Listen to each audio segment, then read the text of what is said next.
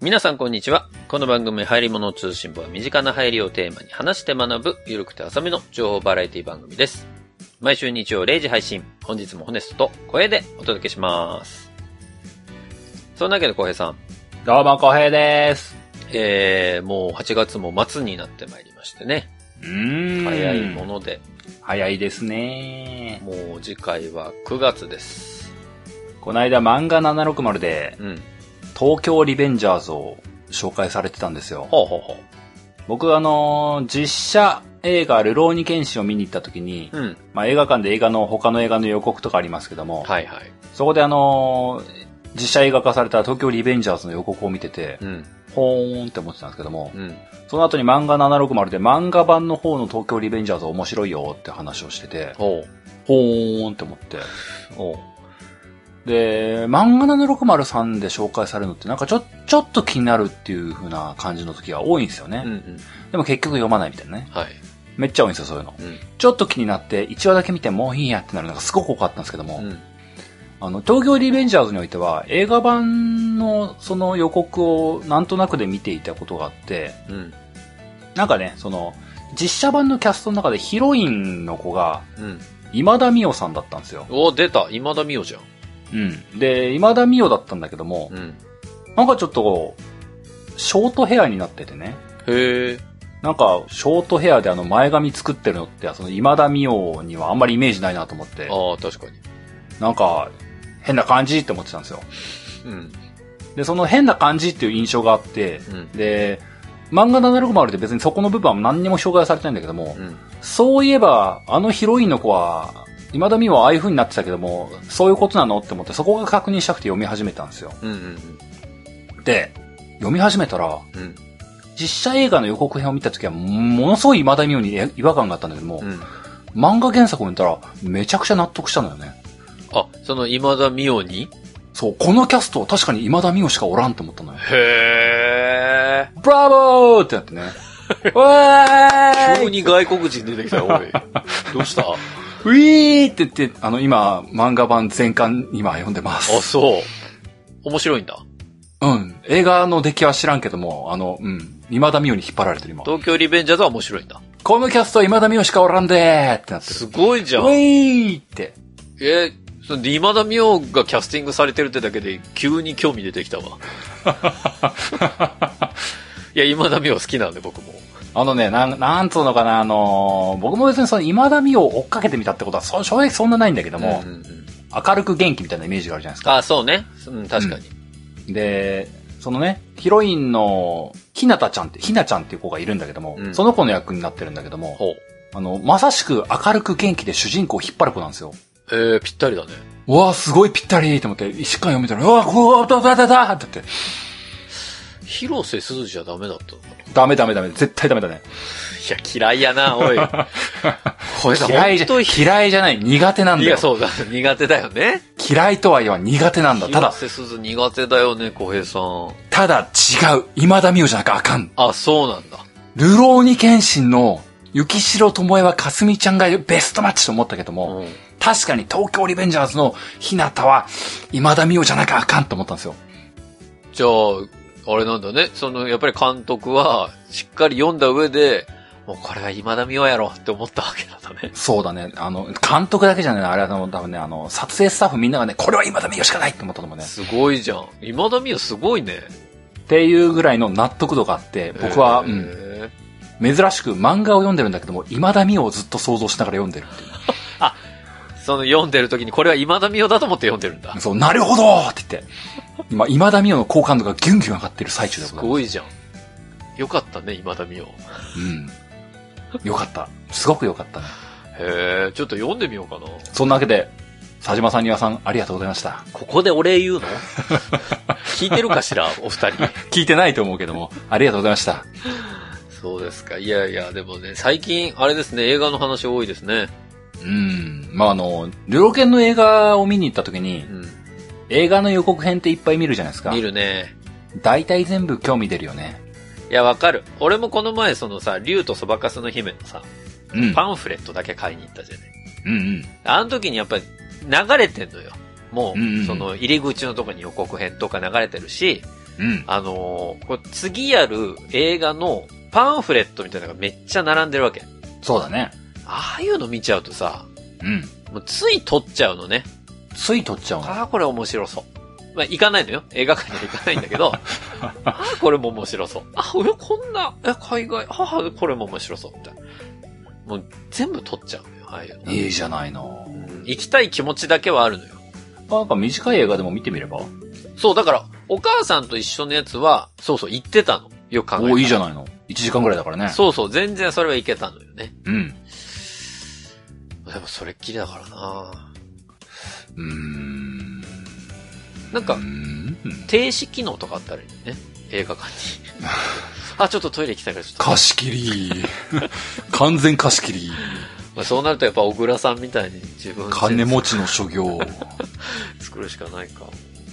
大富豪ホネストの登場であ大る。富豪じゃないよ。まあまあそんなわけで、先週うん。先週っていうか先週の放送のエンディングで言おうとしてたのすっかり忘れて言えてなかったんですけど、お、うん。 8月23日、 8月23日、月曜日ですよ。月曜日。に、うん。なんと、私がですね、おゲームなんとかさんに呼んでいただきまして。はい。あの、そうなのあのゲームの話を語るでおなじみの。ホネストが一体何のゲームで呼ばれるっていうのね、全然僕もなんで呼ばれたんだろうと思あってれ。か、あの、乃木坂のゲームか。あれか。あ乃木れですねか。。うん、あれ。ああ、あでれ。もあの、なんかパーソナリティの、ちょっとお名前、あれ、はるさんともう一人の方のちょっとお名前、こ、こ、こ、こへこ、こ、こ、そうそう。こ、こ、こなんとかさんな。こへうん、あ、あの方は多分ね、やらないと思うんだよね、そういうゲーム。あ、でもまあ音ゲーは好きって言ってたから、もしかして。もしかしたらな。もしかしたらな。全然一期生出ねえじゃんとか言いながらな。やってんの全かい然出ねねえやっ。っててんのかいおい、カード引いてんのかい全然出ねえ。一期生しか知らねえのにさ、って。呼んでいただきましてありがとうご伊ざいます。藤まりかさんまだ出ねえのかよ、とか言いながら。もういいのよ、伊藤まりか推しはいいの よ、ここで。そう。小江さんに、東江さんと春さんに呼んでいただきまして、うん。ザ・ウィットネスというね、うん。謎解きパズルの話してきましたよ。してましたね。いや、面白かったね。いやー、深夜、深夜の話してましたね。ついつい話し込んじゃってね、あの時も。あれも長かったな二時間時間はいかなかったけど。ね、ギリ2時間でしょ。長かったなあれないや、でも、ザ・ウィットネスはさ、僕ももうしっかりやり込んだゲームだったから、うん。面白かったけどね、やっぱり。やったゲームのことについて話すっていうのは面白いよね。まあでも、ウィットネスの話自体もそうなんだけども、あの、あの時のオープニングで話した話題が、コネスと遊び大全の話で、はいはい、した。それこの間あの、YouTube であの、稲見ママさんとやってたっていうのがうんあったり、僕は僕であの、バイオハザードの話してたんですけども、うん。うん。実際に公開する、ゲームなんとかを先週公開した時点では、うん。僕もなんかあの、バイオハザード終わってたりもして、ああ、そっかそっか。収録時と公開時のズレが、ホネストの話も僕の話も大きいっていう失態が入りましたね。確かに。なんかこう、時系列が合ってないのね。確かにね。あの、ずいぶん前に撮ってるからね。そうん。うん。う。ゲームなんとかの最新回で話をしてる僕とホネストの話が、あの、それより前になんかちょっと動きが出ちゃってるのよね。そうなのよ。あおのか、おかしいってなる。そう、その後だったんだよね。その、稲見ママさんに呼んでいただけるって決まったのが確かその後で。うん。いや、でも呼んでいただけるのはもう、本当に嬉しい限りで、僕初めて YouTube ライブというのに参加させてもらったけど、なんかずいぶん長くやってたね、あれね。 4時間4時、4時間やったのいや、そう、あの、え ?10 時半からの、4時、あの、夜ね。おうおうおうで、、僕がもう子供寝かしつけてからだから、ちょっとその時間からじゃないと無理です。うん申し訳ないって言って、その時間からにしてもらったんだけど、うん。うんうんち。ょあまりにも楽しすぎて。楽しすぎて、そうなのそう、だから、もう気づいたら2時間ぐらい軽く経ってたし、おお。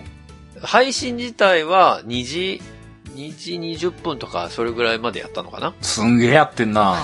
で、やって、で、終わった後にさ、もうそれもうほんとおじさんの悪い癖なんだけど、はあはあ。もうお二人とまたちょっと引き止めて話し込んじゃったのよ。ええよくやるね。もう気づいたら3時過ぎよね、だから。やばー。本当に、もう本当二人には申し訳ないことした。しかも、も、またさ、その稲見マモのさ、番組に関してのさ、脳書きを垂れてるわけよ、この夜3時いやおじさんの説教始まったのに。いや、説教というか、いや、あんあのね、こう、いや、俺はやっぱファンだからこうした方がいいよね、みたい な。もうクソ、クソ滑りおじさんになってたわ。ほんと、悪いわ、あれは本当に悪いよ、俺。あれはダメだなと、本当に感じたね。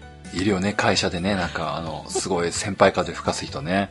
いや、おじさんは結構やってきてからさ、あそうの、あの企画こう思うんだよとかさ、そうそう。この仕事こう詰めると思うよ、みたいな本ね。当そう。だからあの二人はすごい優しいお二人だからさ、うん。もうなんか、いや、あ、そうなんですねってこう、やっぱ話聞いてくれるわけじゃん。そうだね。内心はどう思ってるのかな不安になってきた。本当寝たいだろうなって、おじさん、まだ寝ねえのかって。と反省だし、うん。なんかあの、会社でもやっちゃってるなって思った のよ。多分、稲部ものお二人と同じ年代の子が僕の後輩にもさ、同じ部署でいるから。はあ、はあ、で、同じような感覚で喋ってくれるわけ。うんうん。えやっぱ、なんだろう、気持ちよくなって喋っちゃうと、おじさんってダメなんだなって、本当前回の放送とちょっとリンクするところじゃないけど、うんうん。なんか相手がこう、受け入れてくれてるって勘違いしちゃうとさ、うん。なんか意気揚々と喋っちゃうんだよね。そうだな。おじさん説明しちゃうからな。う。そうなのよ。やめた方がいいね、本当に。あらゆるおじさんの悪い癖だよ な。おじさん説明しちゃうんだよな、なんかな。そう。あの、説明しなきゃいけないっていう、なんか駆られちゃうんだよ。なんかわかんないけど。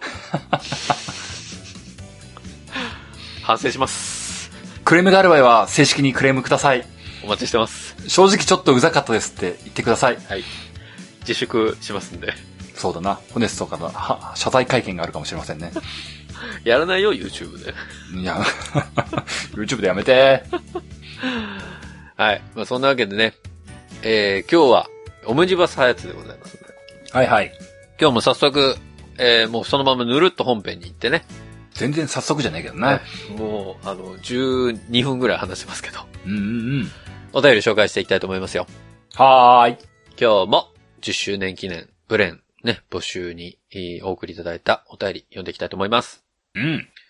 5つ目ですが、うん。ライトノベルについてということでいただいております。うん。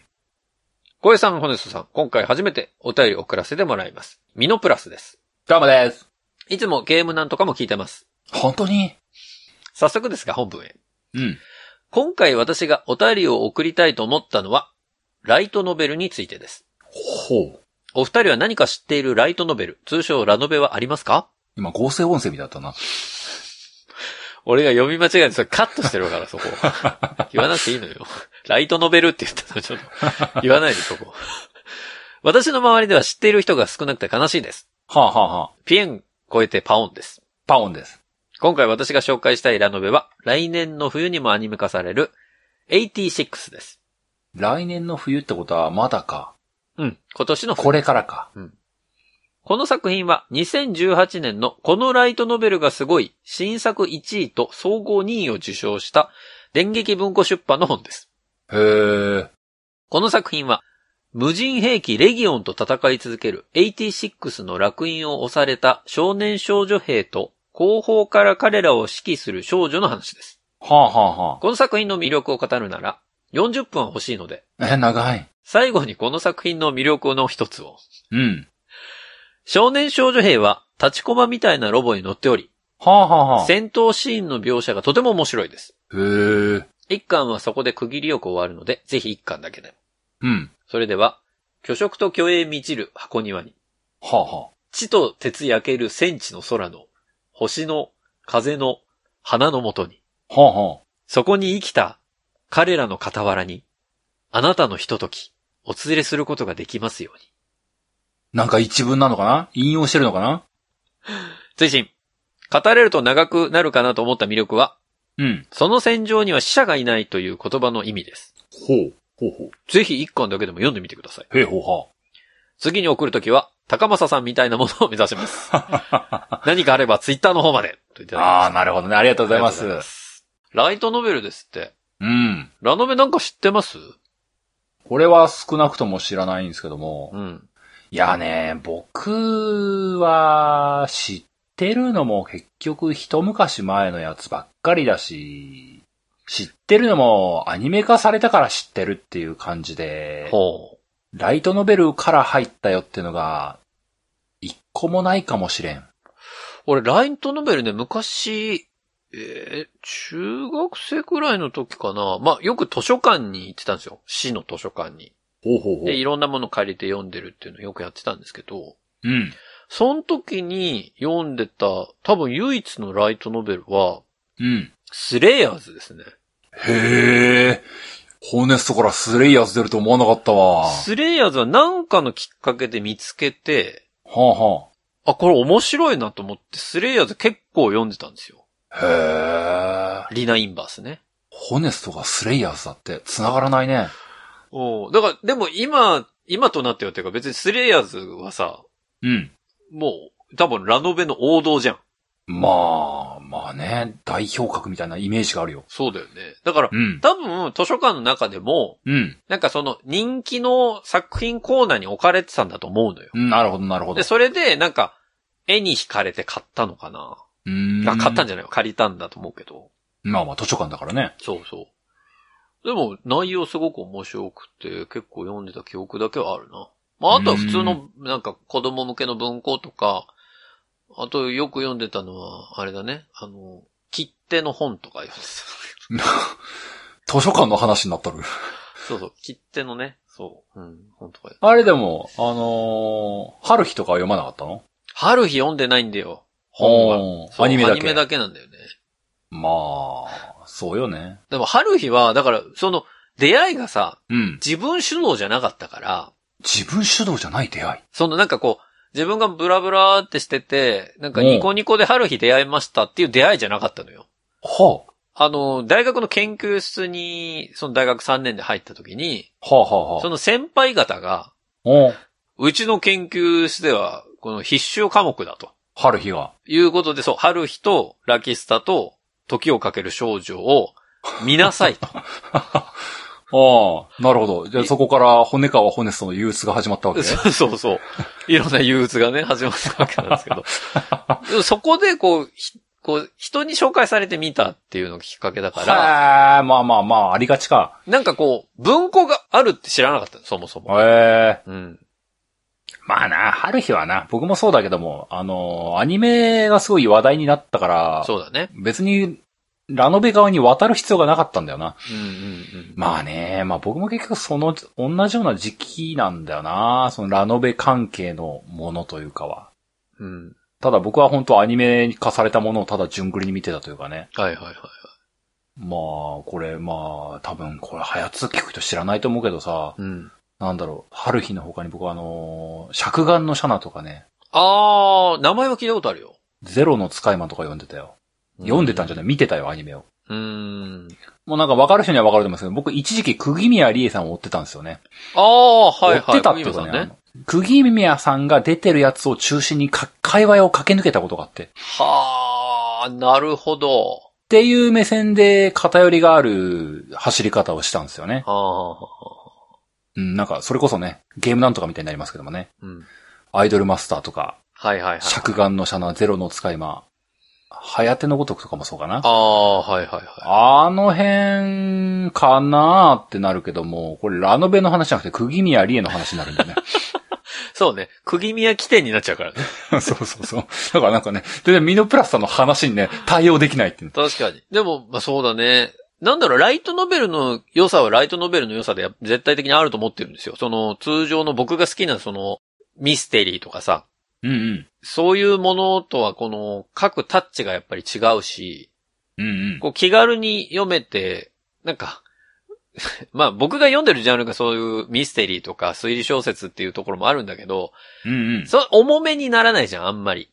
うんうん。だから、まあそういう意味では結構好きなジャンルではあるんだけどね。そのスレイヤーズ読んでた時も楽しく読めてたっていうのもあるかまあ、読みやすいのは間違いないよね。ら。うん。実際、でもどうなんだろう今も、そんぐらい、あの、僕の中ね、本当僕の大学生ぐらいの思い出なんかさ、あの、まあ僕も、まあ、言うても理系大学を通っていたんで、はい。あの、そういうの好きな子は多かったんですよ。うんうんで、まあ、当時なんかね、ほんと当時の思い出になるけどさ、うん。うん。厚手のあの iPod。本当 iPod、初代 iPod みたいなさ、あれにこうものすげえ大量のアニソンぶち込んだ奴らがさ、もう耳に白いイヤホンぶっ刺して、うん。で、ラノベを読みながら電車に乗るみたいなのがね、はいこの車両みんなそうじゃねえかみたいな。おいおいどうなってんだよみたいな。東京の駅って怖えなみたいな感じのことを思いながらね。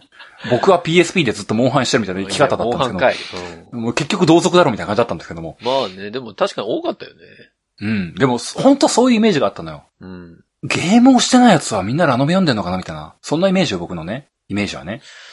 ああ、でもそうかもね。確かにね。っていうぐらいのイメージでう、ん。僕はその時、まあその時に限らないんだけども、ずっとゲームばっかする人だったんでうんね。うんうん。いや、ラノベ読む時間なんてねっす。でも、ニコニコ動画は見るけどね、ははみたいなこと言いながらね。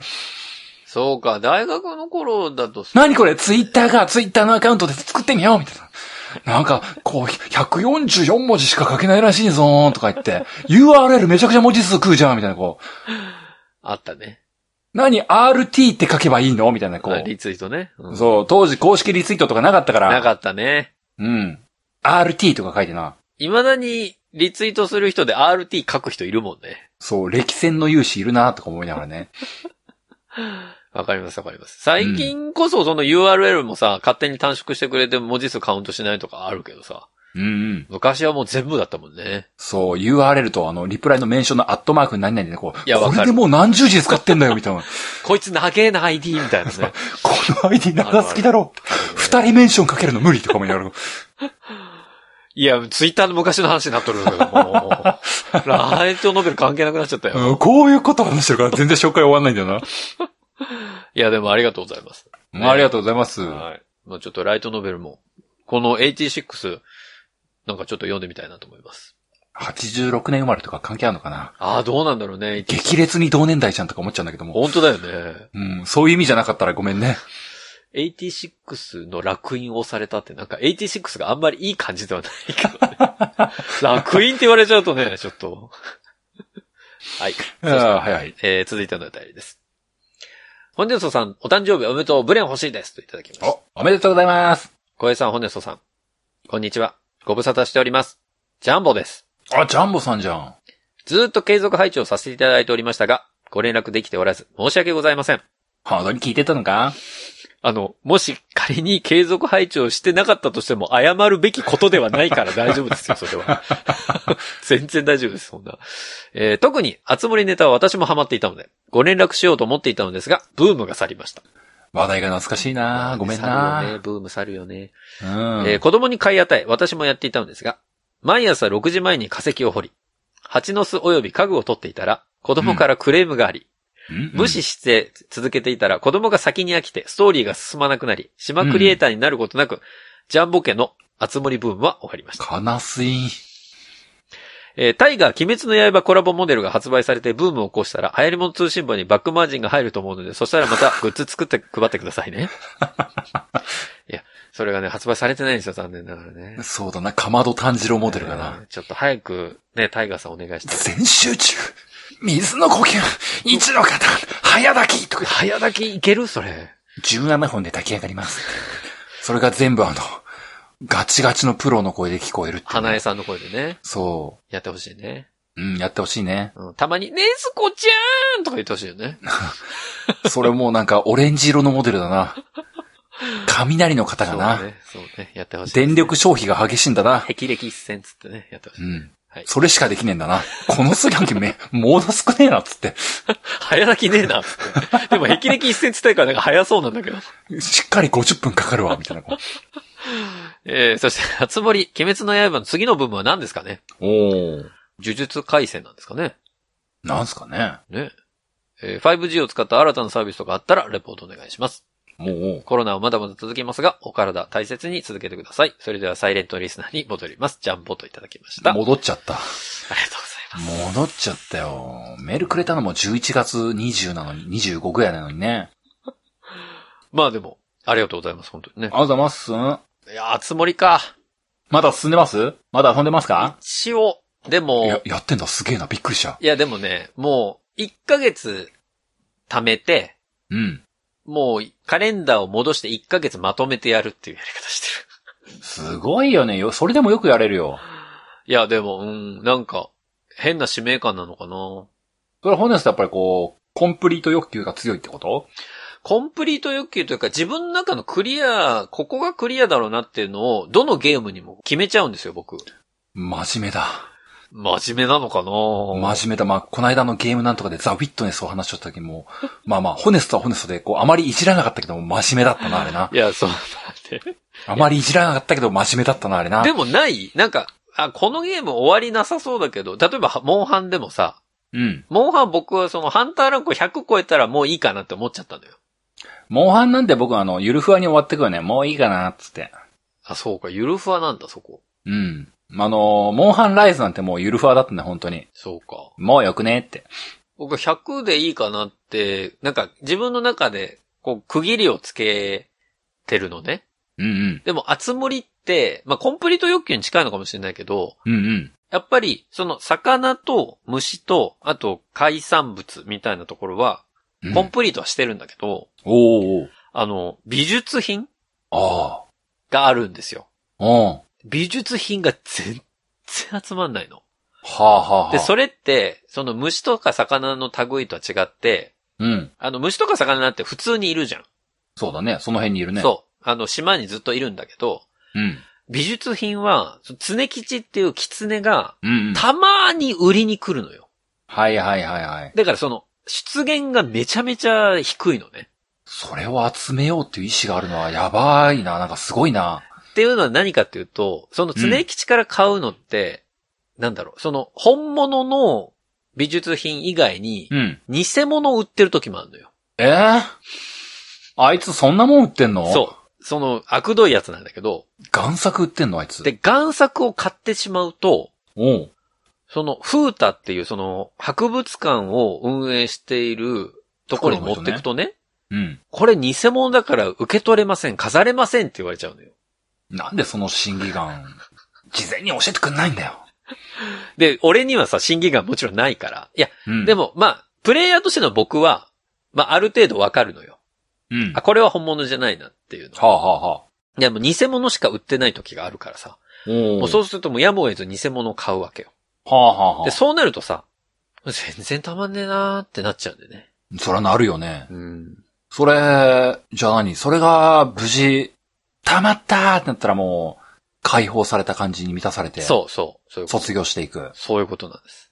うーん、まあ、まあ気持ちがわからんわけではないんだが、うん。ぶつもりっていう、そこの深さはある程度わかってるつもりなんで、うんうんぶつもりでその、マインドよよくやれんなって思っちゃうな。うん、いや、だからこそもう1ヶ月貯めて1ヶ月まとめてやっちゃうっていうやり方にしちゃってるんだけどね。ああ、いやまあ、うんでもすごい。僕あの、ほんとね、あの、それこそゲームなんとかみたいだけども、うん。一回もう、おしまいってなったらこう、二度と触れなくなるぐらいな感じだからね。あ、そうなんだ。ぶつもりはほんと僕向かないんだよね。いや、でも向、かないんだわ、ほんとにな、あれな。ええもうみかんよくねーってなるからね。あの、多少、なんだろう、あつ森を今やってるのも、うん。辛さはあ る。たまに辛いなと思いながらやってる。正直ね。いやー、すごいなー。でもまあ、それをまとめたとき、んん揃えた時の達成感はすごいんだろうけどね。まあね、だから本当にそのネットワーク、オンラインでさ、なんか常吉がもうすでに、えーでも出てる人のとこ行ってもその人も本物欲しいだろうしさ、他の島の人。そりゃそうだね。だからなんかこう、一番美術品が集めづらいって、なんかね、もうどうしていいかわかんないんだけど。いやー、やるねー、頑張るね変なこだわりを持っちゃってるからダメー。なんだけすどね。ごいなー。ほねすポケモンとかハマってたらどうなってたんだやろうなばい。よ、もう151匹も全部集めないと、と、その初代に関しては多分思うだろうし、いやでもね、ポケモンね、それ以外もあるんですよ。あの色違いとかもあるんですよ。もうダメだ、もうそうなるともう。で、あと旧作から連れてこないと手に入らないとかいるんですよ。ゆ唯一その集まりで、うん。もうこれはもういいだろうって思ってるのがあって、おーおーそれは家具集めなのよ。はあ、はあはあで、、家具集めなんで断念したかっていうと、うん。色違いがあるの、家具に。あーはははは、無理。空張りを集めないとコンプリートならないから、はいはいはい。もうこれはさすがに俺無理やなと思って。すごいね。それはやってない。まあでも、任天堂そこの、その辺の裾野を一応用意しちゃうあたりがやべえ、あーそうそうやべえな、すげえな。あの、突き詰めようと思ったら突き詰めれるっていうのはやっぱり、えぐいね、あつ森は。まあ、いやなんか、か、たまに思うね、動物の森は本当に任天堂は終わらせない戦いにしようかなって思ってんのかなって思っちゃうもんね。いや、だからこそ今回のスイッチの、そのオンラインで更新がかけれるぶつもりっていうのは、うん。すごいんだと思うのよ。こ、怖い。もう、マジエンドなしだ から。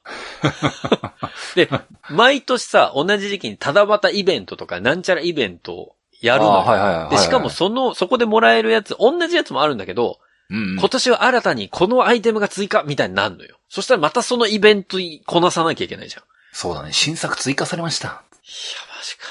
みたいな。そこ来ちゃうか。みたいなるよね。な。っていう、まあね、熱森沼がありますんで、皆さんぜひね、熱森やってる方気をつけていただきたいなと思いますうけど。ん、まだやってる人いるかないないかな、もまあまあ、いるはいると思うけどね。うん聞いてる人の中では少かなり少数派になってくるんじゃないかなと思うけどう。な。そうかな。まあ、ぜひね。うんうんあの、まだ最近始められたって方もいらっしゃるでしょうし。そうだね。ぜひ、あの、なんだっけ、ホネス島じゃなくてなんだっけ、早通島ね。早通島、はい。行ってみてください。はい。あの、来たいよっていう人はお便りお送りいただければと思いますよ。うん。はい。では続いてのお便りです。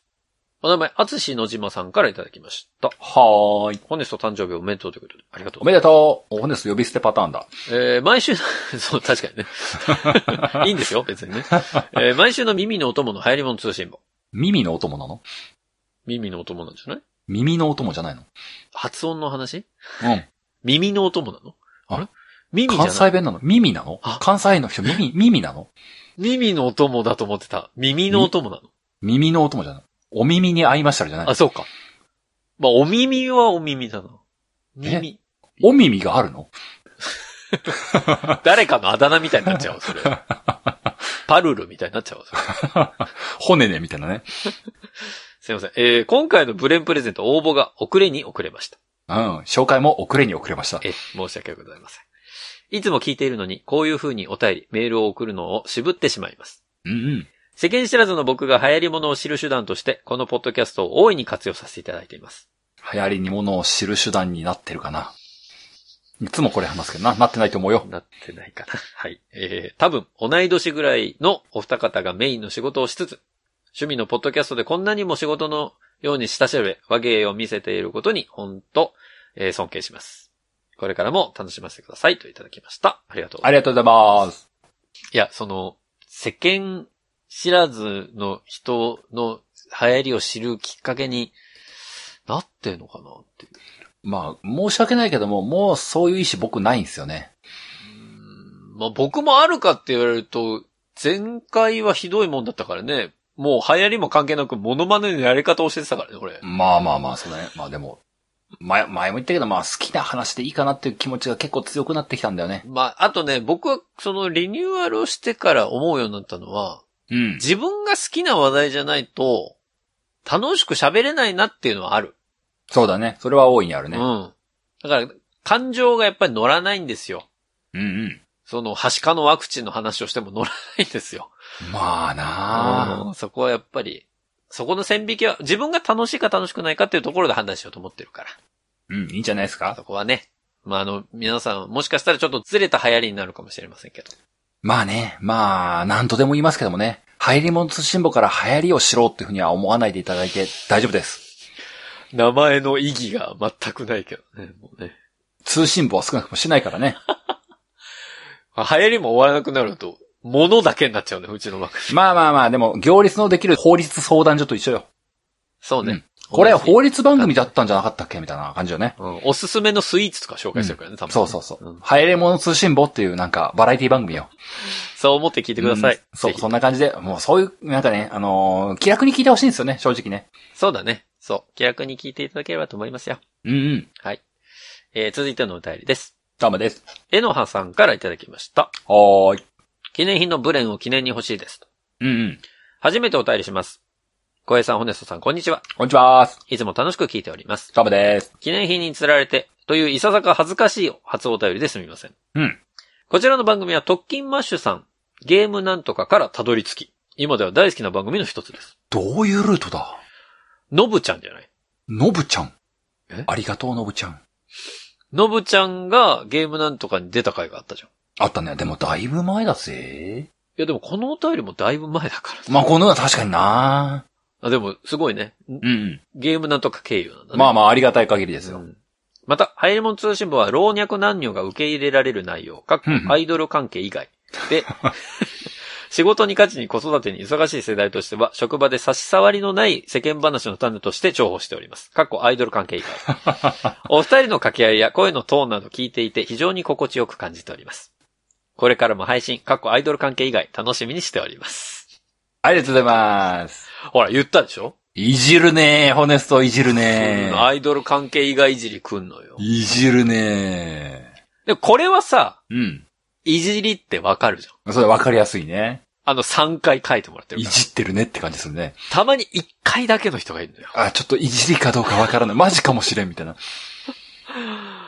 でももうありがとうございます。アイドル関係以外。まあでもね、職場でアイドル関係の話題出すのってなかなかハードルが高いですよ、確かに。いやねー、どうなんだろうなそれこそ10年前のお話ですけどもね、やっぱりね、AKB の話題をしていた頃によくありましたけどもね。はい。めいっ子と話すときに大活躍みたいな、そういありうま利用シーン、アイドル話ないのかなあると思うんだけどな今どうなんだでも乃木坂の話はあるかもしんないけどね。やっぱちょっとそういう感覚も違うのかな確かに AKB のあの世間掌握感はすごかったもんな。今乃木坂ってそこまでさ、なんだろう。ちょっと語弊あるかもしれないけど、掌握って感じではないじゃん。うーん。だって AKB のさ、代表的な有名な曲何ですかって言われたら多分みんなスッと出てくると思うのよ。そんなに知らない人でも。えっ、と、10年桜かな。いや、結構マニアックなとこ来た。10年 桜あえて出してくるのすごい な。でも、やっぱりさ、恋するフォーチュンクッキーですとかさ、はいはい。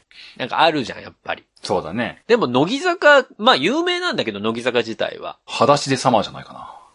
いや、まあ、裸足で様になるのかな、そうなると。裸足でサマーじゃないのみんな、どう思います裸足でサマーって、ダメダメじゃないんだけど、なんかさ、乃木さ坂よならの意味じゃなきゃダメ。そんな知らない人がさ、乃木坂の曲何か知ってますって言われた時に、 わかった夏のフリーイージーだいや、だからその西野の 曲。これ、ガールズルールかなガールズで白石舞の 曲。あえっと、あとは、うんと、なんだろうな、あとは、あ、逃げ水だやっぱここで逃げ水、頼るべきは逃げ水しかない。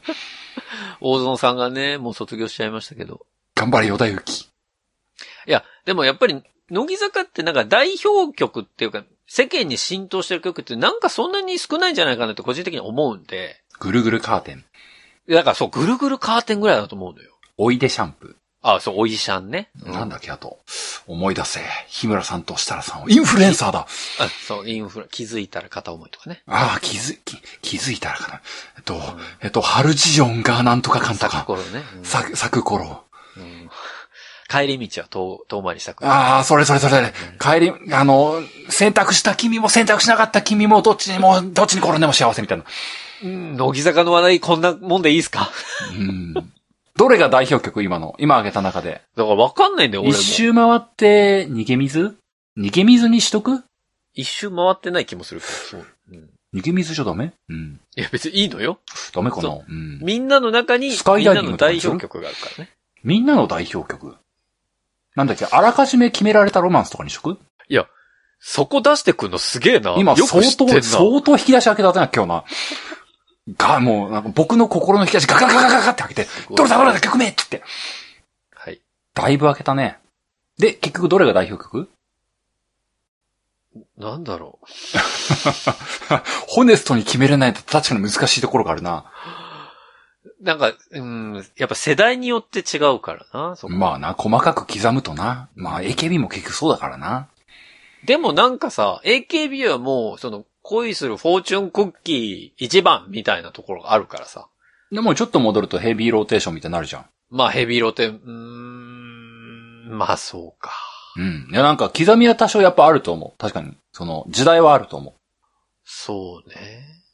そうなると、乃木坂だってやっぱだ、まあね、まあその時代の変遷はあるわけでね。まあでもインフルエンサーとかなんのかなまあ一応賞も取ってるしね。そうだな、日村さん踊ってたしな。そうだね。うん、あとなんか監督めっちゃ怖かったらしいからな。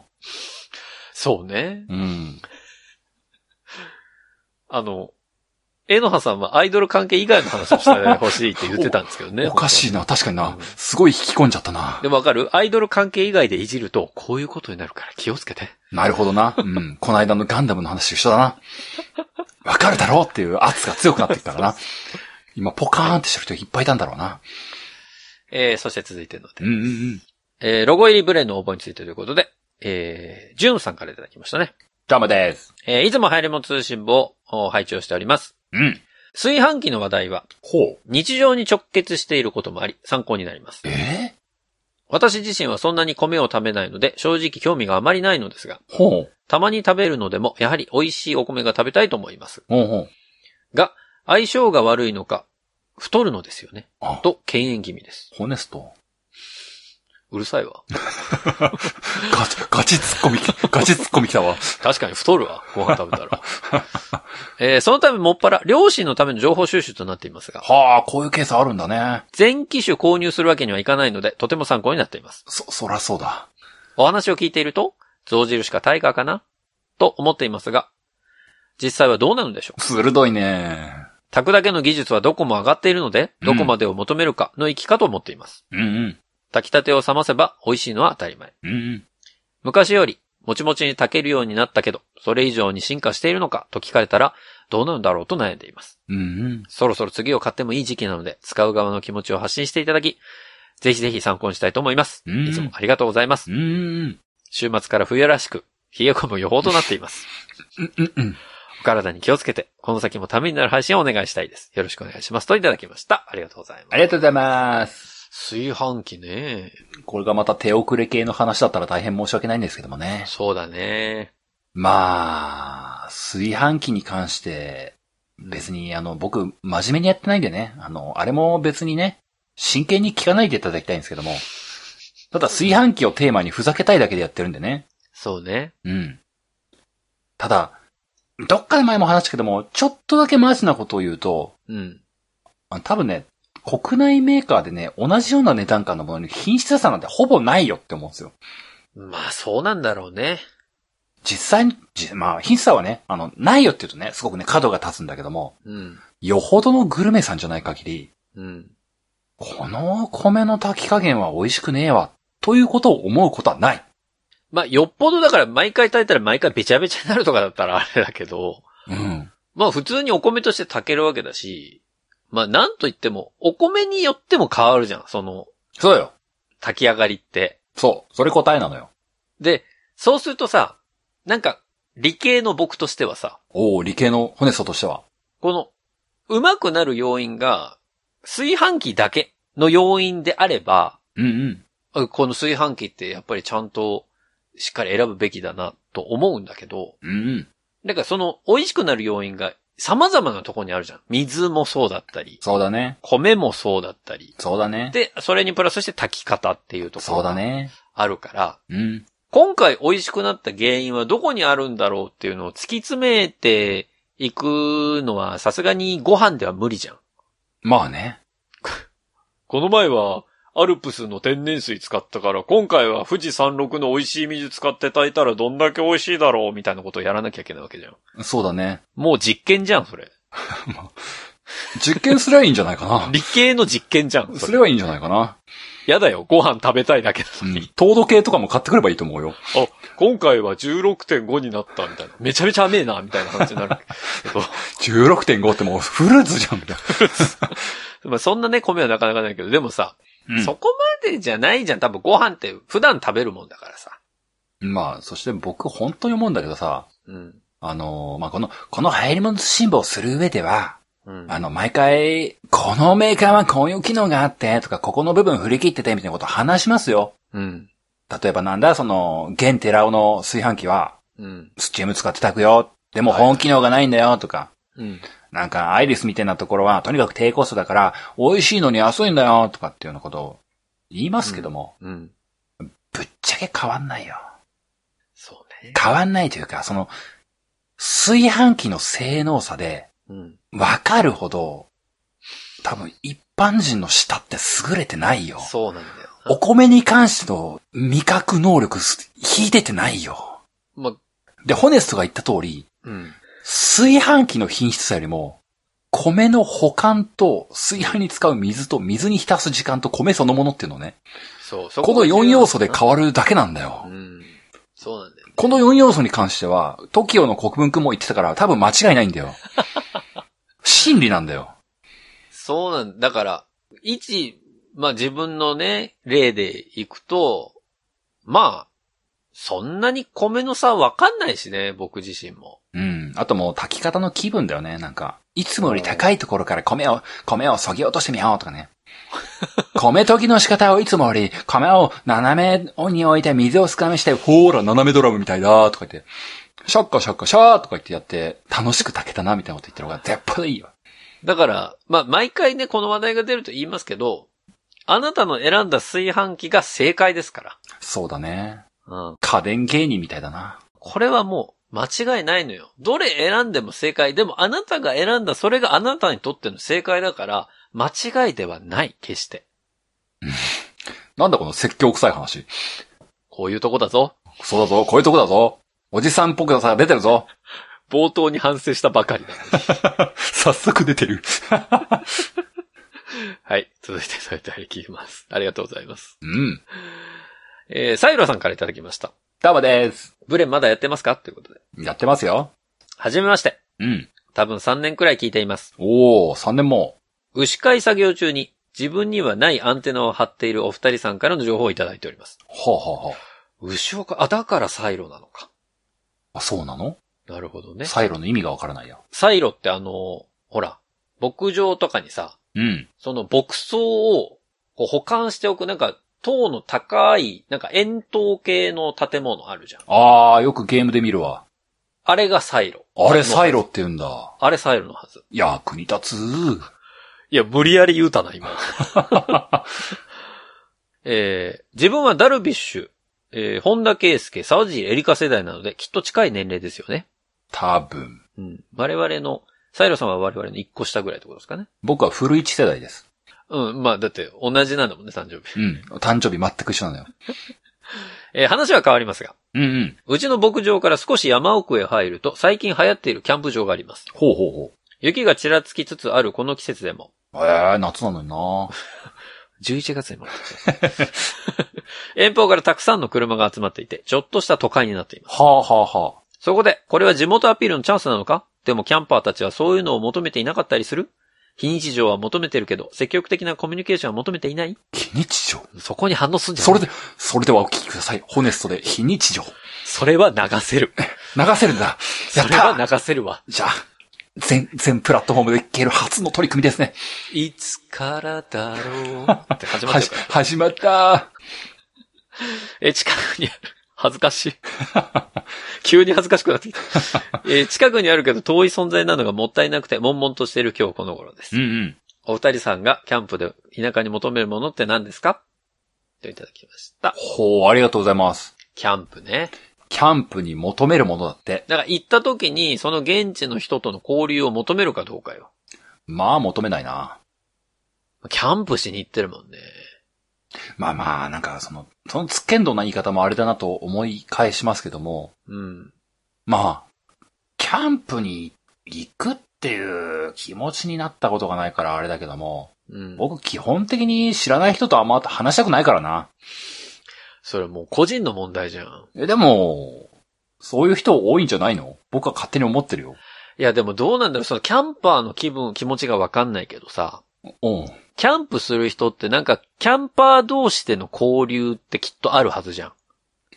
えそうなのかな そうなのかなえ、なんかさ、いやいや、わかんない、その、俺もキャンプする人じゃないからわかんないまけどまあ。ね、まあまあ、僕、その、実際キャンプする人のマインドではないからわかんない。僕行くとしたらね、多分ね、あの、自分の知り合いとい行くから、その知り合いとだけの話にしたいと思う。か、でも僕も、あ何あ、小の、なんかあの、骨で、骨の仮面被ってスーツ着てキャンプに来てる人、あの人は絶対話したくないわっ学いてや、思うキ。ャンプ行くならその格好はせん。絶対、絶対話したくないよって。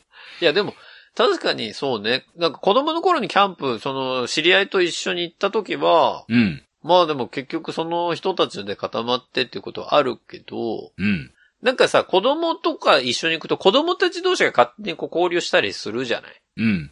でもそういうのはあるんだろうね。でもキャンプ場によっても違うと思うんだよ。例えばその、サイロさんの近くにあるキャンプ場が、その地元の人が運営していてみたいなうん。感じのキャンプ場だとしたら、うんうん。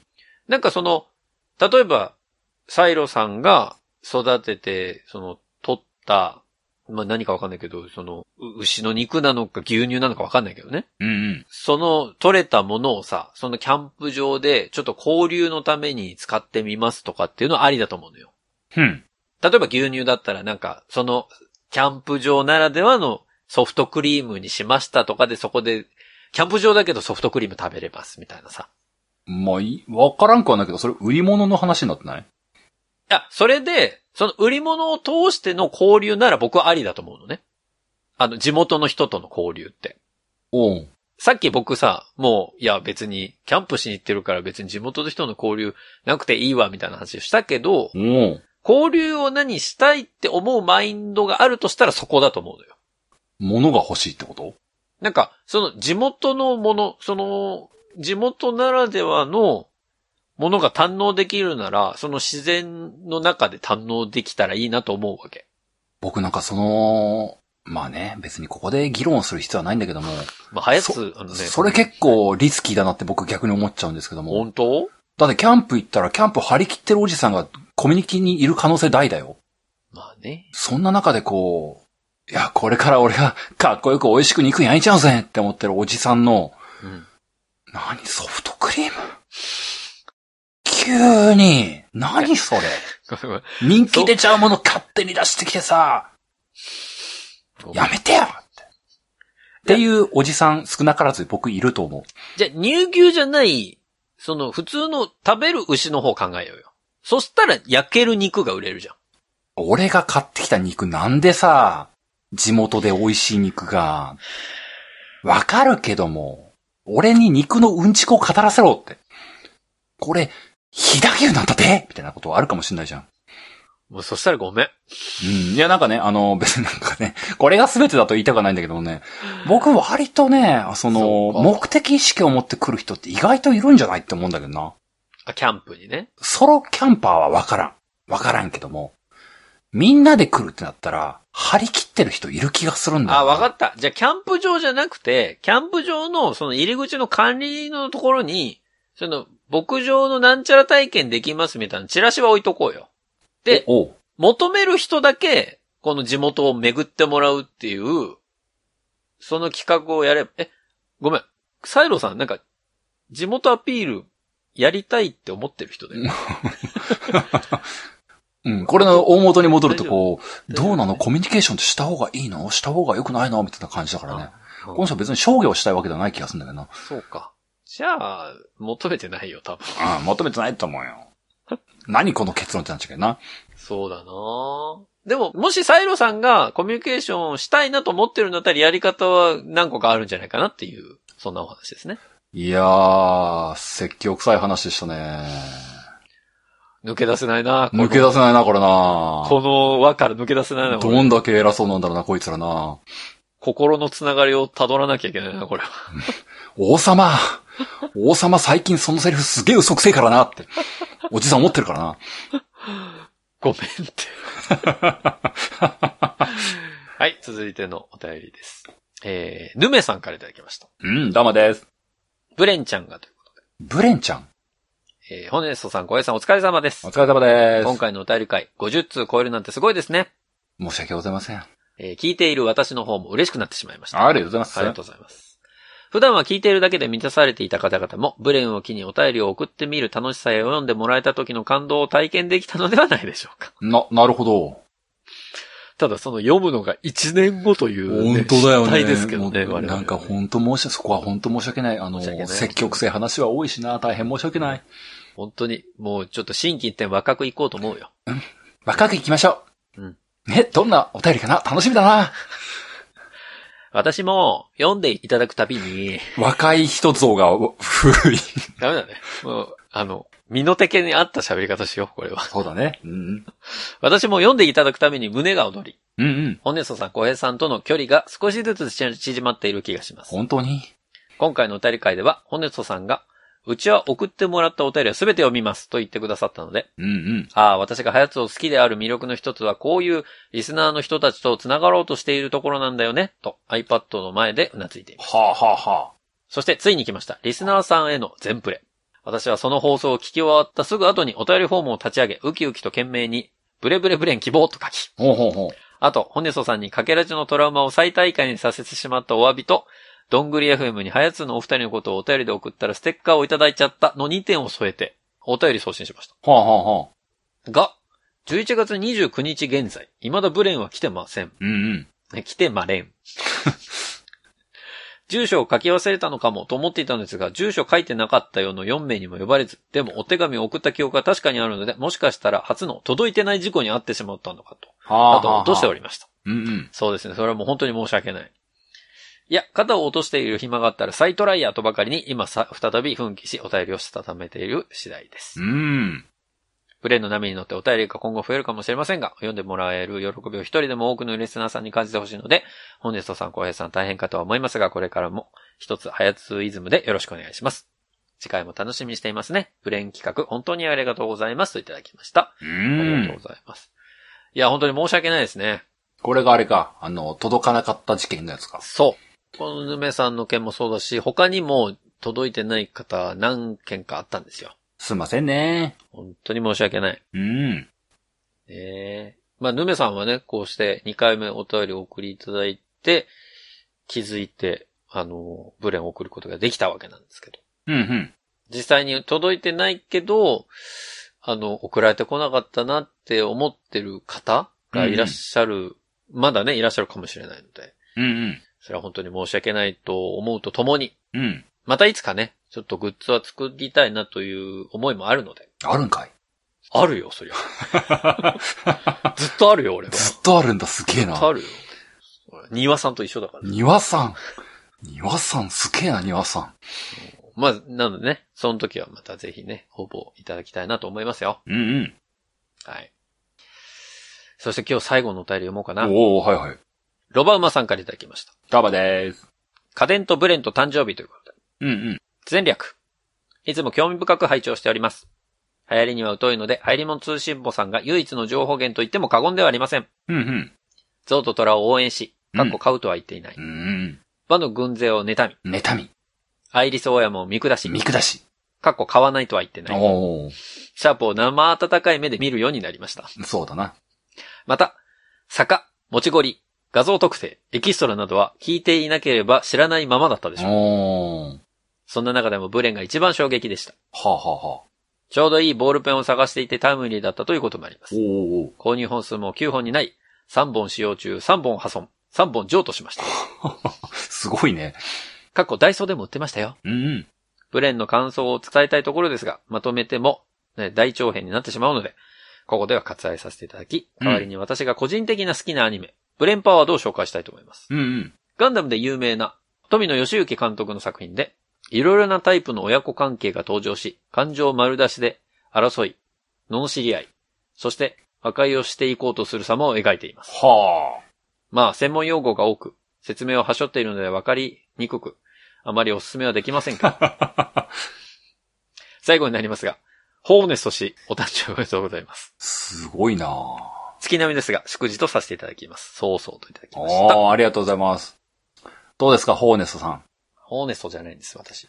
未だに Google ではこう、入り物通信簿スペースでいくと、ホーネストって出るよね。そうなのよ。みんなホーネストを、ホーネストと思ってるのかな、俺のこと。多分ね、あの、少なくともビッグデータとしては、ホーネストの方が有力っぽいね。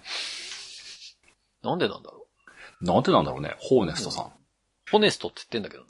ホーネストさん。は ーい。はーいじゃないんです別にいや、でもね、ありがとうございます。いやー、ブレンパワードだって。プレンパードって何へあの、ガンダム描いた人が作った他のアニメ。ー、うん。ブレンつながりですね。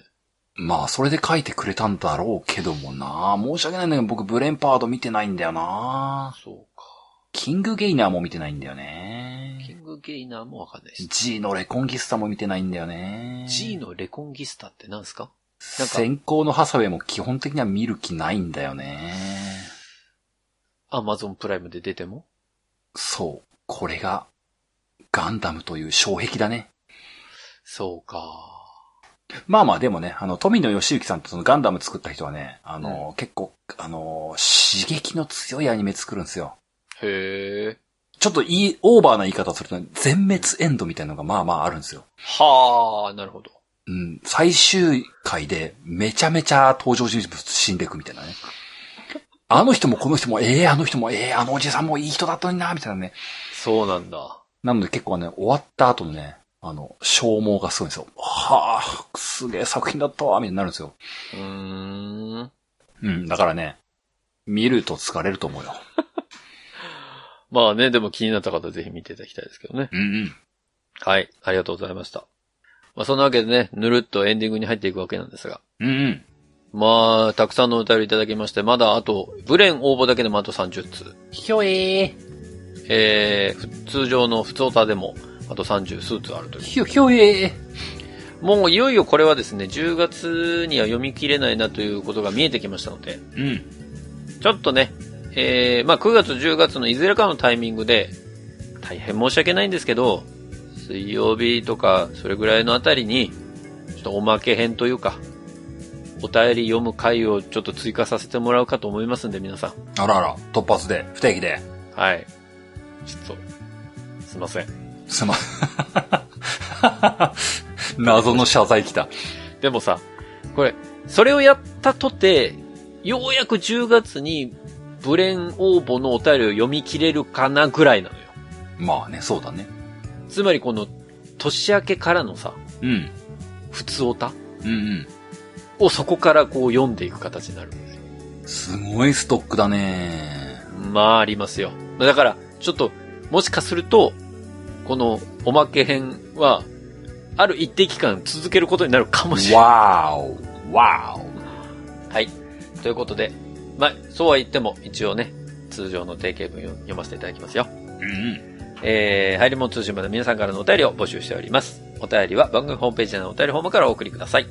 番組ホームページは入り物通信簿で検索するとアクセスいただけます。また、ツイッターを送りの方は、ハッシュタグハヤツを使ったツイートも募集中です。皆さんからのメッセージお待ちしております。そのわけで、ハリモ通信簿第122回は以上でおしまいです。また次回お会いできればと思います。お相手は私、ホネストと。小平でした。さあ皆さん次回までごきげんよう。さようなら。また来週